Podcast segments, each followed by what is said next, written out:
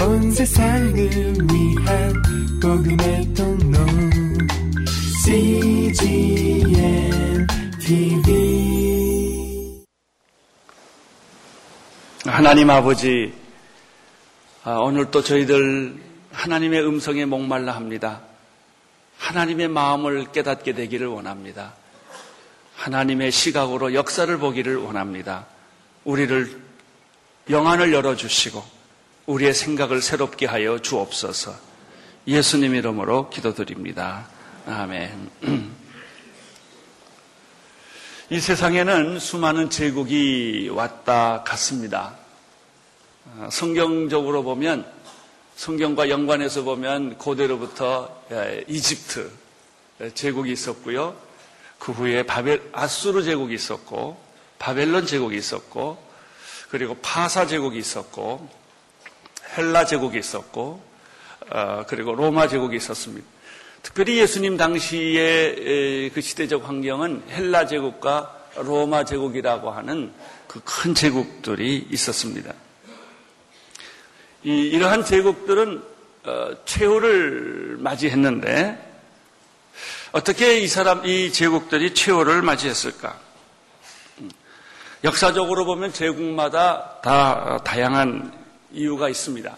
그 제국이 망하게 된 이유가 있습니다만은 성경적으로 보면 한 가지 이유가 있습니다.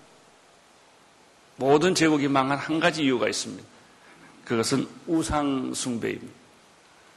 제국이 망할 때는 우상숭배가 아주 전국적으로 국가적으로 행행해서 그 국민의 도덕적, 정신적 상태가 공황 상태로 들어가게 되는 것입니다. 이렇게 되면 아무리 큰 강대국이라 할지라도 결국은 무너진다라고 하는 것이죠. 오늘 성경에 보면 바벨론 제국이 멸망하기 전에 미리 예언된 말씀인데 어, 바벨론 제국이 멸망하기 전에 어, 우상이 몰락하는 장면을 보았습니다. 지난주에 설교에서 어, 우리는 46장에서 바벨론 목사, 어, 우상이 땅에 엎드러지고 꼬꾸라지는 그런 비참한 모습, 그래서 끌려다니는, 개처럼 끌려다니는 어, 그런 모습을 보았습니다. 바벨론 당시의 우상숭배는, 망할 때 우상숭배는 아주 거국적이었습니다. 국가적이었습니다. 이것은 결국 국민들로 하여금 공황 상태로 빠지게 하는 것입니다. 이러한 일들이 요즘 우리나라의 TV나 신문에 어, 뉴스로 도배를 합니다. 그것이 바로 사행성 도박인 바다 이야기가 우리도 이렇게 심각할 줄 몰랐고 국민들도 이걸 다 몰랐습니다. 근데 어, 우리도 모르는 사이에 이미 암세포가 시골까지 전부 들어가서 이제 도박의, 도박의 피해가 아, 정선에 있는 도박장에만 있는 게 아니라 아, 이제 전국적으로 다 피해가 있었다는 얘기를 최근에 우리는 알게 되었습니다. 아, 무려 30조 원에 해당하는 돈이 왔다 갔다 했고 벌써 전국적으로 여러분 책방도 6천 개밖에 안 돼, 서점이 우리나라에 5, 6천 개밖에 안 되는데 이 도박장이 1만 5천 개라고 하니까 얼마나 우리나라가 정신적 공황 상태에 들어갔는지 이해할 수가 있어요. 뭐 정치 경제가 지금 망가지는 것은 둘째 치고 도박으로 인하여 생기는 여러 가지 현상들을 생각하면 아찔할 정도로 어, 그런 아주 굉장히 어, 어려운 시점에서 이게 드러나가지고 지금 문제를 해결하고 있으니까 참 그래도 얼마나 다행인지 모르겠습니다. 어, 여러분 이게 만약에 계속 갔다면 무슨 일이 생길까요? 군대보다 더 무섭고 핵보다 더 무서운 거예요. 핵이 터지는 것보다 어, 전 국민이 도박장화돼서 전부 사람들을 사기치고 살인하고 죽이고 어, 뭐 도박장이 드러나면 조폭이 날뛰는 일들이 뭐 생기게 될 것입니다. 나라가 망하지 않 을 수가 없게 됩니다. 이렇게 되면. 이사야 47장 오늘 1절의 말씀부터 바벨론 제국이 어떻게 몰락하게 됐는지를 살펴보겠습니다. 1절 2절, 3절의 말씀을 읽겠습니다. 시작. 처녀딸 바벨로나 땅바닥에나 앉아라. 딸 갈대아야 보좌가 없으니 땅바닥에나 앉아라. 이제 더 이상 아무도 너를 보고 친절하고 우아하다고 말하지 않을 것이다. 맷돌을 가져다가 밀이나 빻아라. 내 가리개를 벗고 치마를 걷어 올려 다리를 드러내고 강을 건너가거라. 벌거벗은 몸이 드러나고 내 부끄러운 곳은 가려지지 않을 것이다. 내가 안가품을 할 것이니 아무도 막을 사람이 없을 것이다. 1절에 보면 바벨론은 처녀 딸 또는 딸이라고 표현한 것은 그만큼 바벨론이 외세의 침입을 받아보지 않았던 그런 강대국을 표현을 하는 것입니다. 고귀하고 존귀하고 우아한 위치에 바벨론이 있었지만 1절에 보면은 이 바벨론이 땅바닥에 내쳐지는 것입니다. 바벨론의 운명은 땅에 떨어지고 보좌에서 밀려나 땅바닥에 내쳐진 모습. 그래서 아, 이제는 아무 누구도 바벨론은 우아하다, 존귀하다 말하지 않게 됐다는 것입니다. 2절에 보면, 2절에 보면 바벨론이 맷돌을 가져다가 밀가루를 빻는 것 같은 모습. 이건 뭘 의미하냐면요. 밀가루를 보다 맷돌에 빠는 건 노예가 하는 일이에요, 노예. 이게 공주가 노예가 된 거예요. 이렇게 이제 망하게 됐다는 겁니다, 바벨론이. 다리개를 벗고 치마를 걷어 올려 다리를 드러내고 강을 건너는 것은 강을 건널 때는 이제 보호가 안 되는 거예요. 이제는 자기가 다 치마도 벗고 가리개를 다 벗고 수치스러운 모습으로 강을 건너야 되는 이 비참한 모습을 이 2절에서 어, 설명하고 있는 것입니다. 3절에 보면은 벌거벗은 몸으로 부끄러운 것이 가려지지 않았다는 것은 여인의 하체가 숨겨지지 않았다는 거예요. 다 이제 노출이 되고 이제 수모를 당하고 이런 모습으로 이 영광스러웠던 어, 그런 바빌론이 이렇게 표현한 것입니다. 권세가 땅에 떨어지고 공주의 위치에서 노예의 위치로 바뀌어졌고 가장 천한 여인의 모습으로 이 바빌론이 변한 것입니다. 여러분 이런 이유가 무엇이 있을까요? 뭐 여러 가지 다른 정치적 이유, 경제적 이유, 사회적 이유가 많겠지만은 어, 종교적 이유로 보면 영적으로 보면은 어, 한 가지입니다. 그것은 하나님을 버리고 어, 우상성배했기 때문에 그런 것입니다. 하나님은 어떤 누구도 어떤 개인도 어떤 민족도 우상 숭배하는 개인이나 민족을 싫어하십니다. 여러분, 여러분들이 미신을 섬기고 우상을 섬기고 세상을 섬기고도 하나님께 복받기를 원한다면 그건 자식, 자기의 모순입니다. 불가능합니다. 우상 숭배의 결과는 제국의 몰락입니다. 이것은 뭐 또뭘 의미할까? 한 개인의 몰락에 여러분 개인이 비즈니스가 사업이 망하기 전에 언제나 그 사람의 도덕적 파산이 먼저 옵니다. 그냥 쉽게 사업이 망하는 게 아니에요. 한 사회가 그냥 망하는 게 아니에요. 반드시 그 사회가 망하거나 한 개인이 파산을 하는 것을 보면 그 전에 이미 그 남자나 그 여자가 도덕적으로 파괴된 거예요. 그 결과가 그렇게 오는 것입니다. 어, 우상을 몰락시키고 제국을 멸망시키는 분은 누구신가? 하나님이십니다. 여러분, 제국의 몰락은 우연이 아니라는 것입니다. 한 시대의 종말은 우연이 아니라는 것입니다.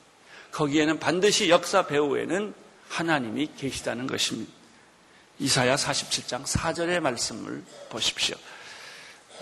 1절부터 어, 3절까지는 바벨론의 비참한 모습을 보여주고 그리고 4절에는 하나님에 관한 얘기가 나옵니다. 4절을 보십시오.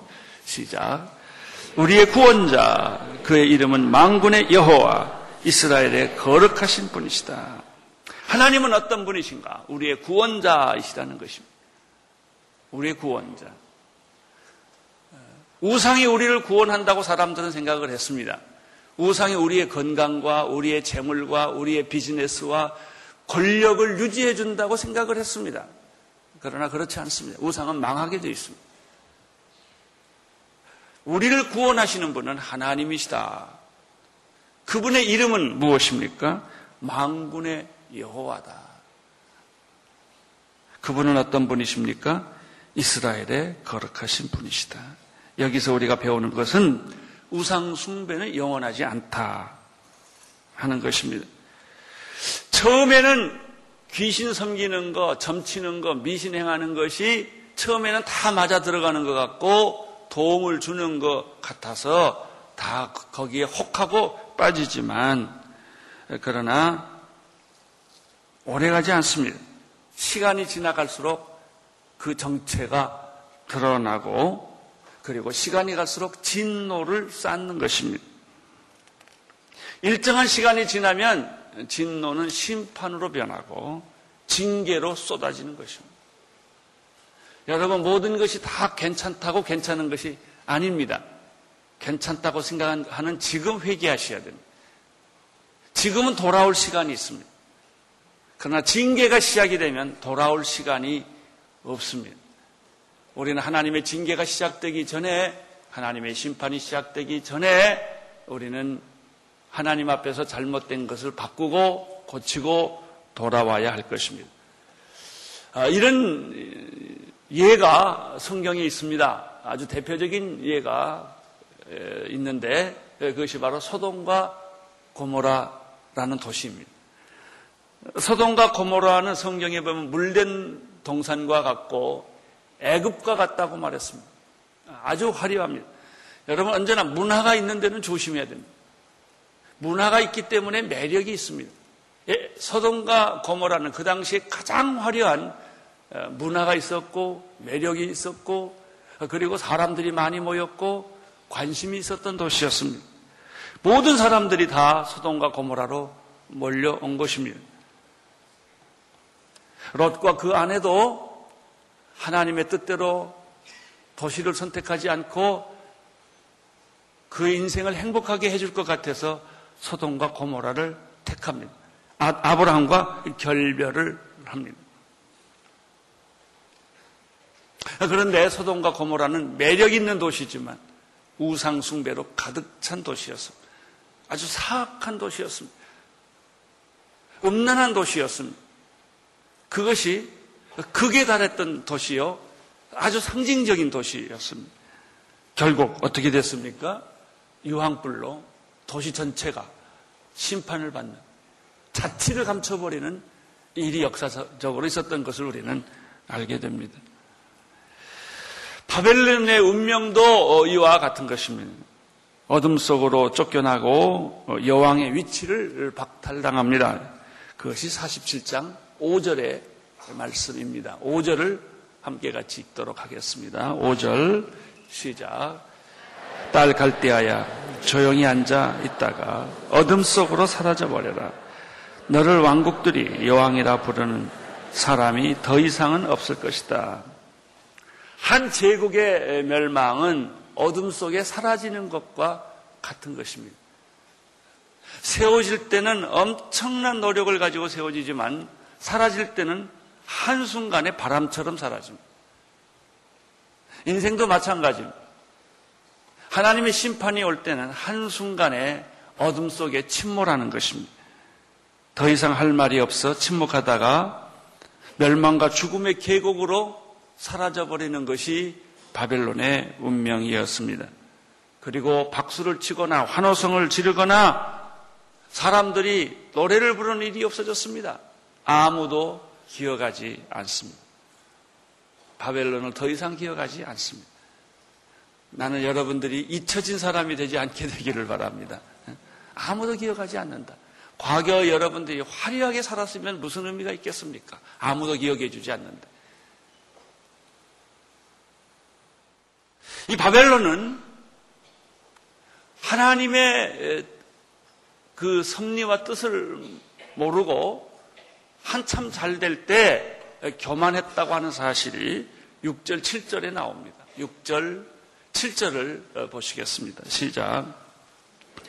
내가 내 백성에게 화를 내어 내 기업을 더럽히고 그들을 내 손에 넘겨주었는데 너는 그들을 무자비하게 다뤘다.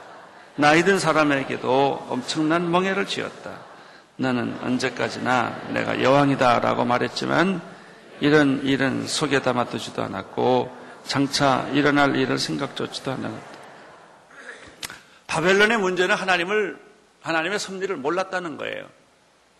물론 바벨론은 하나님을 믿는 나라가 아닙니다. 이스라엘도 하나님의 섭리를 몰라서 실수를 하고 불신앙과 우상숭배에 빠져서 포로로 잡혀가는 아주 그 곤욕을 치르는 일도 있었지만 그것은 하나님을 믿는 나라나 안 믿는 나라나 하나님을 믿는 사람이나 안 믿는 사람이나 그 원리가 다 똑같아요. 하나님은 때로는 하나님을 믿지 않는 제국이나 하나님을 믿지 않는 권력도 쓰십니다. 그래서 하나님의 섭리를 이루어 가시는 것이죠.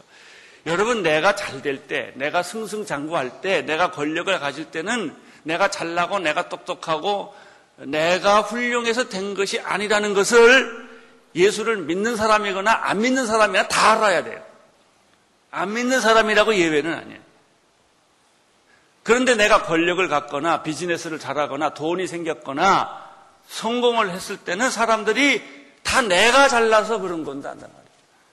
내가 잘나서, 재수가 좋아서, 운이 따라서, 내가 똑똑해서.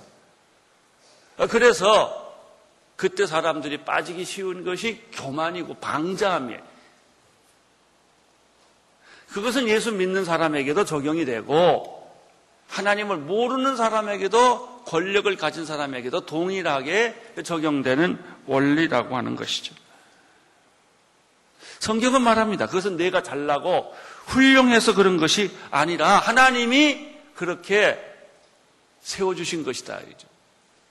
그렇다면 하나님의 세우신 그 섭리를 깨닫고 자기 분수를 지키고 권력의 분수를 지키고 성공의 분수를 지키고 자기 한계를 지킬 때 계속 가는 것인데 그러지 못할 때는 망하고 멸망하게 되는 것이다. 바벨론은 이런 하나님의 섭리가 있음에도 불구하고 마치 자기가 열국의 주권자인 것처럼 심판자인 것처럼 착각하고 권력을 휘두르고 권력이 휘두르는 것이 지나쳐서 무자비하게 노인들까지 다 멍해를 메우고 아, 이렇게 학대를 하고 그게 달했을 때 하나님은 바벨론을 또 다른 제국을 일으켜서 치워버렸다는 것이죠. 47장 8절, 9절, 10절, 11절, 4절을 계속 같이 읽겠습니다. 시작. 그러므로 이제 잘 들어라. 편안하게 빈둥거리면서 나 말고는 아무도 없고 내가 최고다.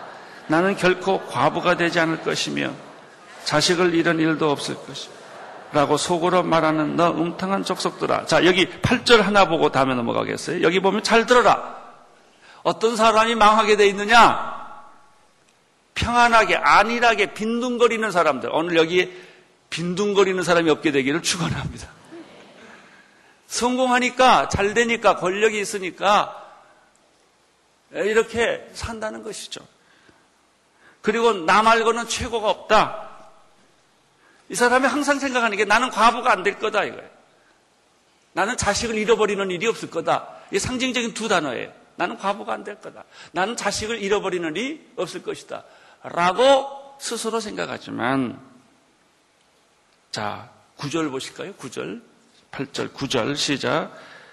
과부가 되는 일과 자식 되는 일이 이 두 가지 일이 한꺼번에 그것도 한순간에 너를 덮칠 것이다.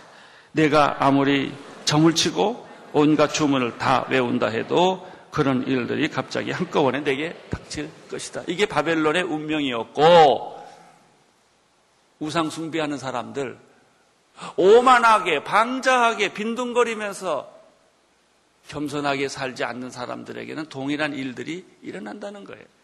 갑자기. 10절 보십시오. 시작. 너는 나쁜 짓을 하고서도 아무도 나를 보지 못해. 라고 하면서 자신만만해 했다. 내 지혜와 지식이 너를 잘못 이끌어 나 말고는 아무도 없고 내가 최고야. 라고 속으로 생각했다. 이게 바벨론의 정신적 상태였다는 것이죠. 국민들의 또 정권을 가진 권력자들의 만연된 사고방식이었다라고 하는 것이죠. 하나님이 어디 있느냐? 나쁜 짓을 하고도 아무도 보지 않았다는 것이죠. 오히려 지혜와 지식이 이 사람을 더욱더 교활하게 만들고 간교하게 만들었다는 것이죠. 차라리 무식하고 몰랐으면 괜찮을 텐데 많이 아는 게 화근이라는 것이죠. 자, 11절 읽어 주십시오. 시작. 이제 재앙이 내게 닥칠 것이니 주문을 외워도 쫓아내지 못할 것이다. 재난이 너를 덮칠 것이니 그 어떤 것으로도 진정시키지 못할 것이다. 내가 알지 못하는 파멸이 갑자기 내게 내리닥칠 것이다. 한꺼번에 갑자기 온다는 거예요. 나는 여러분들에게 그런 일이 일어나지 않게 되기를 축원합니다. 이것이 오늘 설교를 듣는 이유예요. 우리 민족이 우리나라가 갑자기 한꺼번에 이런 재앙이 부딪히지 않기 위하여 우리가 깨어 각성하고 경성하고 말씀을 듣는 이유가 여기 있는 거예요.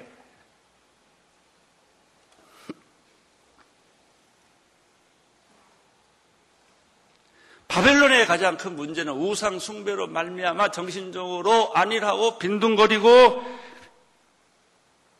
그리고 자기 스스로가 최고라고 생각을 했고 재앙은 결코 내게 임하지 않을 것이라는 이런 생각을 했다는 것이죠.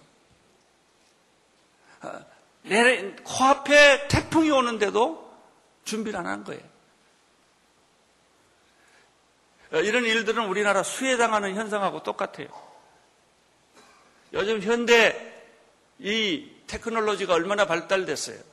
비가 올 거라고 다 알고 수해가 올 거라는 거 다 알고 그러지만은 어, 그냥 겉모양만 하는 거예요. 다리도 겉모양만 고치고 도로도 겉모양만 고치고 사람 눈 가리기만 하는 거예요. 그 괜찮을 거라고 생각하는 거죠. 그러나 갑자기 한꺼번에 들어닥친다는. 심판이라는 것이. 우리가 이번에 수해를 당하면서 모든 사람이 다 노아 홍수 생각했을 거예요. 여러분, 이 한 번 재난이 휩쓸고 들어오면 물재, 물재난도 그런데 불재앙은 어떻겠습니까? 원자탄이 터지고 지구가 화염에 쌓인다고 생각을 해 보십시오. 인간이 만들어 놓은 모든 무기가 다 터진다고 생각을 해 보세요.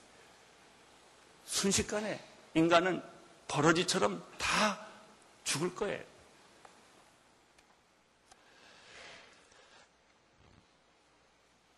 사치하고 게으르고 방자하고 교만한 것이 바로 우상숭배의 열매입니다. 그때는 아무리 울고 불고 소리치고 주문을 외우고 요술을 부린다 해도 아무 효용이 없다는 것이죠. 12절부터 15절까지 말씀을 읽겠습니다. 시작. 내가 어릴 때부터 부려왔던 마법과 많은 요술을 갖고 어디 한번 버텨보아라. 혹시 잘 될지 누가 알겠느냐? 내가 나를 겁나게 할지 누가 알겠느냐. 우리 하나님도 참 재밌어요. 이런 표현을 쓰는 걸 보면. 한번 해봐. 그러시는 거예요. 점쳐보고, 마법 해방해보고, 요술을 행해봐라. 그게 너를 구원하는가? 그것이 내 민족을 구원하는가? 13절 예. 읽어주세요. 시작. 넌 내게 조언해주는 수많은 사람들에게 실증이 났다. 점성술자들에게 날마다 예언해주는 별자리 전문가들에게 나서게 해보아라. 그들이 내게 닥칠 일로부터 너를 급하 구해야 하여 보아라. 점성술사나 별자리 전문가들한테 그 당시 왕들은 권력자들은 도움을 받았어요. 요즘 우리들은 얼마나 자문기관이 많아요. 전문기관들이 많아요. 자문기관들이 조사하고 여론조사하고 전문기관들이 얘기를 하고 청와대의 신문에 보니까 자문기관이 엄청나게 많대. 별의별 자문기관이 다 있대. 다 자문해봐라. 거기서 뭐가 나오나? 없다는 거예요. 이게 똑같은 소리예요. 전문가들은요, 자기 전문 지식에 의해서 망하는 거예요. 어떤 면에서. 왜? 하나님을 의지하는 기본 태도가 안 돼 있기 때문에. 그 기본 태도는 우상숭배이기 때문에. 기본 태도는 권력 숭배이기 때문에 그게 불가능하다는 거예요. 14절 보십시오. 시작.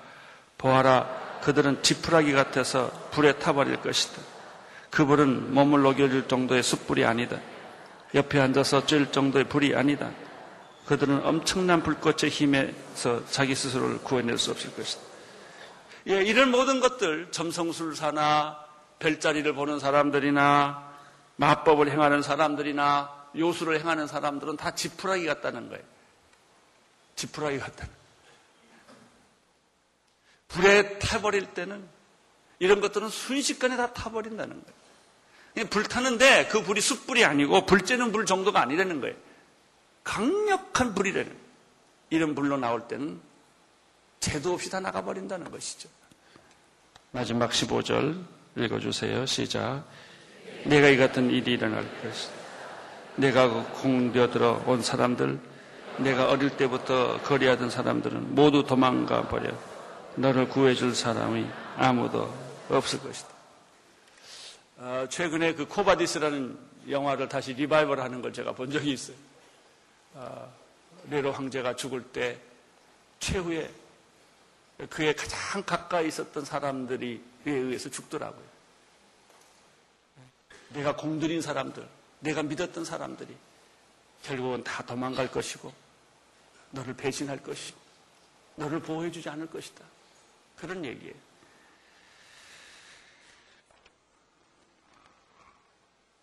여러분 여기서 오늘 말씀은 다 읽었어요.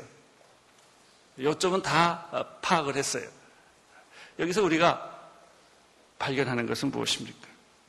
우상 숭배하는 나라는 망한다. 우상 숭배하는 개인도 망한다. 이거를 조금 더 적용을 해보겠어요. 도박하는 나라는 망한다. 안 망할 재간이 없습니다. 아니, 이렇게 전국에 바다 이야기가 만 오천 개 매장이 있어서 하루 종일 구슬을 돌리는데 그게 안 망해요? 그 돈이 무려 30조 억 원에 해당하는 돈이 왔다 갔다 했다는데 온 국민이 일할 생각은 안 하고 전부 도박할 생각만 하는 거죠. 어찌 그 나라가 살겠습니까? 자, 조금 더 얘기해보죠. 마약하는 나라는 망한다. 술 취하는 나라는 망한다. 여러분, 권력의 힘이 권력의 힘을 가지고 막아야 될 게 우상숭배고요. 권력의 힘을 이용해서 사용해야 될 게 마약 막는 거예요. 술 취하는 나라 치고 잘 되는 나라가 있겠어요? 우리나라 소주 먹는 양이 얼마나 많은 줄 아세요? 술을 권하는 사회고 술 취한 사회예요. 그 나라가 안 망해요? 망하죠. 오늘 술을 좋아하는 분들은 깊이 회개하시기를 바랍니다. 망하는 길로 가는 거예요. 그러니까 빨리 이쯤에서 돌아오십시오. 이쯤에서. 마약하는 나라 망합니다. 도박하는 나라 망합니다. 술 취하는 나라 망합니다. 또 있어요. 성범죄가 많은 나라 망하지요. 우리나라가 성범죄가 이제는 마을 마을마다 동네 동네마다 다 들어갔어요. 온 나라 전체가 음란해졌고 전부 성문화로 가득 찼어요. 인터넷 때문에 뿐만 아니고 국민들의 정신 상태가 다 여기에 함몰된 거예요. 거기서 쓰는 돈이 얼마나 많아요. 성매매에 종사하는 사람들이 얼마나 많아요.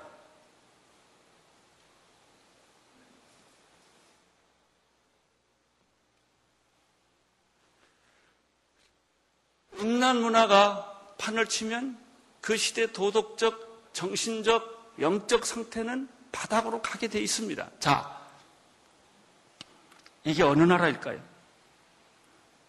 우리나라예요. 우리나라예요. 우리나라가 그래도 내가 참 신기하게 생각하는 게요. 이렇게 해먹고 이렇게 난리를 치는데도 이만큼 사는 게 기적인 것 같아요. 만약에 우리나라에 세금 제대로 쓰고 권력을 제대로 쓰고 조금만 잘했다면 우리나라가 얼마나 좋아질까 저는 그런 생각이에요. 이렇게 해먹고도 이만큼 사니 야 우리나라 참 대단하다. 근데 조금만 더 잘하면 우리나라 참 좋아지겠구나.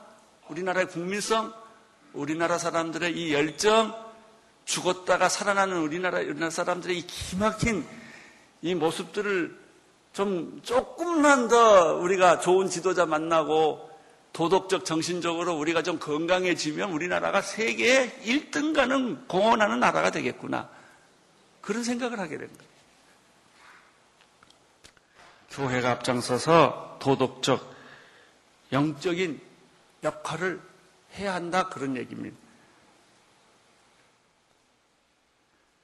정신적으로 해이해 있고 아니라고 사치스럽고 방자한 이 교만한 민족을 교회가 일어나서 민족 개조론을 말하고 도덕 재무장을 선언하고 근면하고 검소하고 깨끗하고 이런 깨끗한 민족을 만들고 깨끗하고 거룩한 도시를 만들고 그리고 건강한 나라를 만들어서 망하지 않게 21세기를 나가야 된다는 거예요.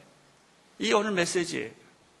바벨론 제국의 멸망을 보면서 우리 한국이라는 나라가 코리아라는 나라가 앞으로 어떻게 가야 되는가? 이쪽에는 중국이 있고 한쪽에는 일본이 있고 한쪽에는 북한이 으르렁대고 이런 가운데서 한국은 도대체 작은 이 나라가 어떻게 우리가 국민들이 정신을 차리고 마약에 빠지지 말고 도박에 빠지지 말고 술 취하지 말고 성범죄에 빠지지 말고 우리가 뭐 그게 부자는 아니지만 다들 깨끗하고 가난하지만은 열심히 힘을 합해서 하나가 되어서 서로 섬기고 살, 근면하고 살면 세상에서 가장 뛰어난 민족이 될 수 있다는 거예요. 바벨론 제국의 멸망을 보면서 우리는 이런 생각을 하는 것입니다. 나는 우리 민족이 하나님을 경외하는 그런 민족이 되었으면 좋겠어요. 우리 민족이 무당 민족, 점치는 민족이 아니고 지금 요즘 보면 카페 사주 뭐 잡지 같은 데 보면 온통 우상으로 아주 영, 효염이 있는 쪽집기 무당들이 그렇게 많아요. 다 그걸로 갔다는 얘기예요. 정신적으로 사람들이 그걸 의지한다는 얘기예요. 나는 하나님을 의지하는 민족이 되기를 축원합니다. 하나님을 경외하는 민족, 누군가 이야기한 것처럼 우리는 국가의 예산의 10분의 1을 남을 도와주는 예산으로 썼으면 좋겠어요. 제가 지난번에 아프가니스탄 갔을 때 그 담당자들을 만나서 팔레스틴 가서도 만나서 일본은요 팔레스틴에다가 큰 일들을 많이 했어요. 집도 지어주고 그 국가가 재생할 수 있도록 그렇게 기금을 많이 주더라고요. 우리나라가 준 기금하고 일본이 준 기금하고 비교해 보니까 하늘과 땅 차이. 아, 창피하더라고. 아프간도 마찬 코이카 자금 같은 걸 보면은 우리나라는 외부, 외국 사람들에게 저개발 국가들에게 가난한 민족들에게 우리 국가가 주는 돈이 별로 없어요. 우리도 살기 바쁘니까. 뭐 헌금이라는 게 그런 거죠. 낯쓰기도 바쁜데 언제 헌금해요? 그래도 끊임없이 남을 도와줘야 되는 거예요.